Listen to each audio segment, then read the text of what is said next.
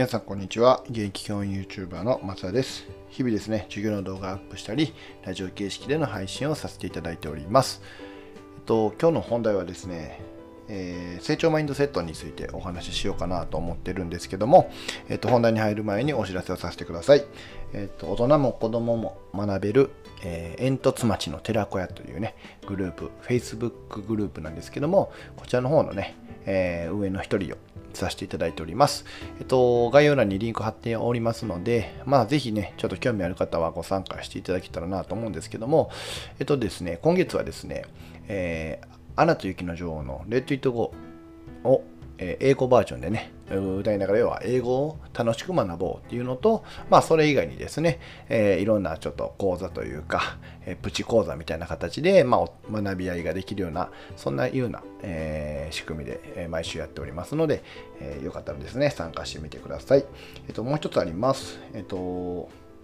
藤原和弘さん、え教育改革実践家の藤原さんの朝礼だけの学校か YouTube でね、え毎日流れてるんですけども、えー、とそのね、アーカイブというか、えー、言った過去の全ての動画、もう160本ぐらいいこうかな、の動画なんですけども、えー、とそれをね、アプリにこうまとめてみました。えっ、ー、と、これもね、概要欄にリンク貼ってありまして、ホーム画面に追加ってね、選択してもらうと、あのアプリみたいにね、ほんまに使えるので、ぜひですね、えー、興味ある方は、特に教育関係者の方ですけども、えー、ぜひね、使ってみてもらえたらなって思っています。はい、ということで今日の本題ですね。えっと、成長マインドセットということで、えっと、これも本当にこれからね、えー、何かこう成長していきたい人、というか、もうちょっと言うと人生より良くしていきたかったら、やっぱりですね、えー、自分を成長させる、そういう、まあ、土壌というか、そういうマインドセットを持っておかないと、やっぱり厳しいよね、ということで、えっ、ー、と、まあ、成長マインドセットと、まあ、硬直マインドセット、まあ、言ったらしなやかなマインドセットが、えー、カチカチに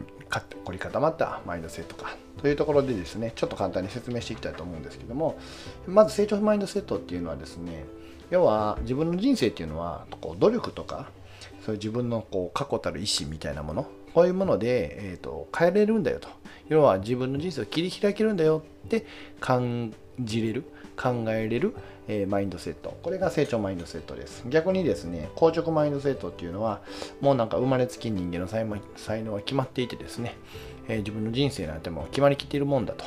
要は、えー、固定されているもんだっていうような考え方を持っているのが硬直マインドセットです。でやっぱりこの成長マインドセットと硬直マインドセットではですねやっぱりその好奇心とか、えー、とそれ以外のね、えー、まあ言ったら人生の成功に大切なそういう、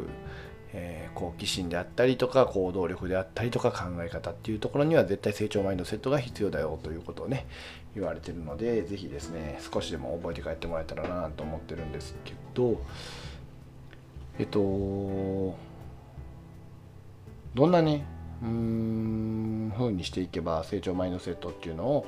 まあ、手に入れるって言ったら変ですけど、まあ、伸ばしていけるかっていうところですよね。でこれ特にあのお家の、えー、保護者の方もしくは先生方には、えー、ぜひですねこうあちょっと頭に入れながら子どもたちは接してもらいたいなと思うんですけどまずですねやっぱり才能じゃなくて努力にこう、えー、て言うんですかね優先順位を置けるというか、えー、自分の身を置置いておける。要は才能云々じゃなくて努力をどうしていくかっていうことをしっかりと考えれる人。これがまず成長マインドセットを持っている人ですで2つ目がですねじゃあその結果っていうのと努力っていうのを、まあ、きちんとね結びつけることができる人。で3つ目がですね正しい戦略を、えー、きちんとやっていける。正しい戦略と、まあ、効果のある、まあ、戦略というかな、うん、できちんとした戦略を練れる。でそして4番目がね正しい努力ができる。で、えー、5番目がですね自分で、まあ、工夫した数をねこうカウントするというところらへん。この辺りをですねきちんとやっていけばですねはい、あの成長マインドセットをどんどんどんどんこう身につけていけることができるかなと思ってます。特にやっぱり僕がね、この中で、ま勉強してて思ったのは、やっぱりこの努力の仕方要はですね、やっぱりこの学校生活をこう見てるとですね、なんか100時間で極端に言うとですね、100時間勉強したって言ってね、えー、まあ、勉強したことはもちろん悪いことでもないし、えー、それを僕はね、なんか否定するつもりはないんですけど、それと結果のこの伴い具合がね、なかなか相関関係がないよねっていうようなやっぱり子どもたちっていてるんですよね。要は、量をこなせば勉強ができるんだみたいな風な、ちょっとね、えー、自分の中の信仰心というか、思い込みっていうものがあるんかなと思うんですけど、そうじゃなくて、どんだけね、やっぱり大事なのって、どんだけ自分が楽して、どんだけの成果を残せるか。要は、どんだけ最初の努力で、どんだけ最大の成果を残せるかっていうことを、やっぱ常にね、えー、考えれるような人が成長マインドセットを持っている人かなと思います。だ勉強にしても要は1時間でも1分でも1秒でもね短い時間で記憶できた方がいいんですよ。でそのためのね方法としてなんか戦略リソース、えー、戦略的リソース法ね、えー、っていうのを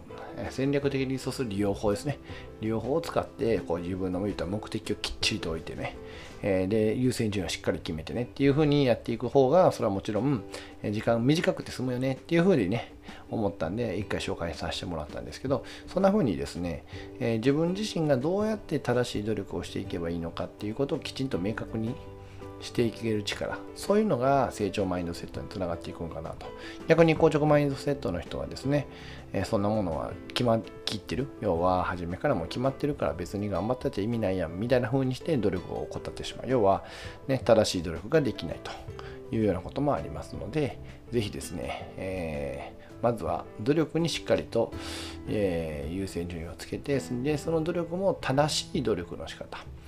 えー、言うた結果とつながっていくような正しい努力の仕方っていうのをめまあ、心がけるように声かけしていけたらななんて思います。はい、ということでですね、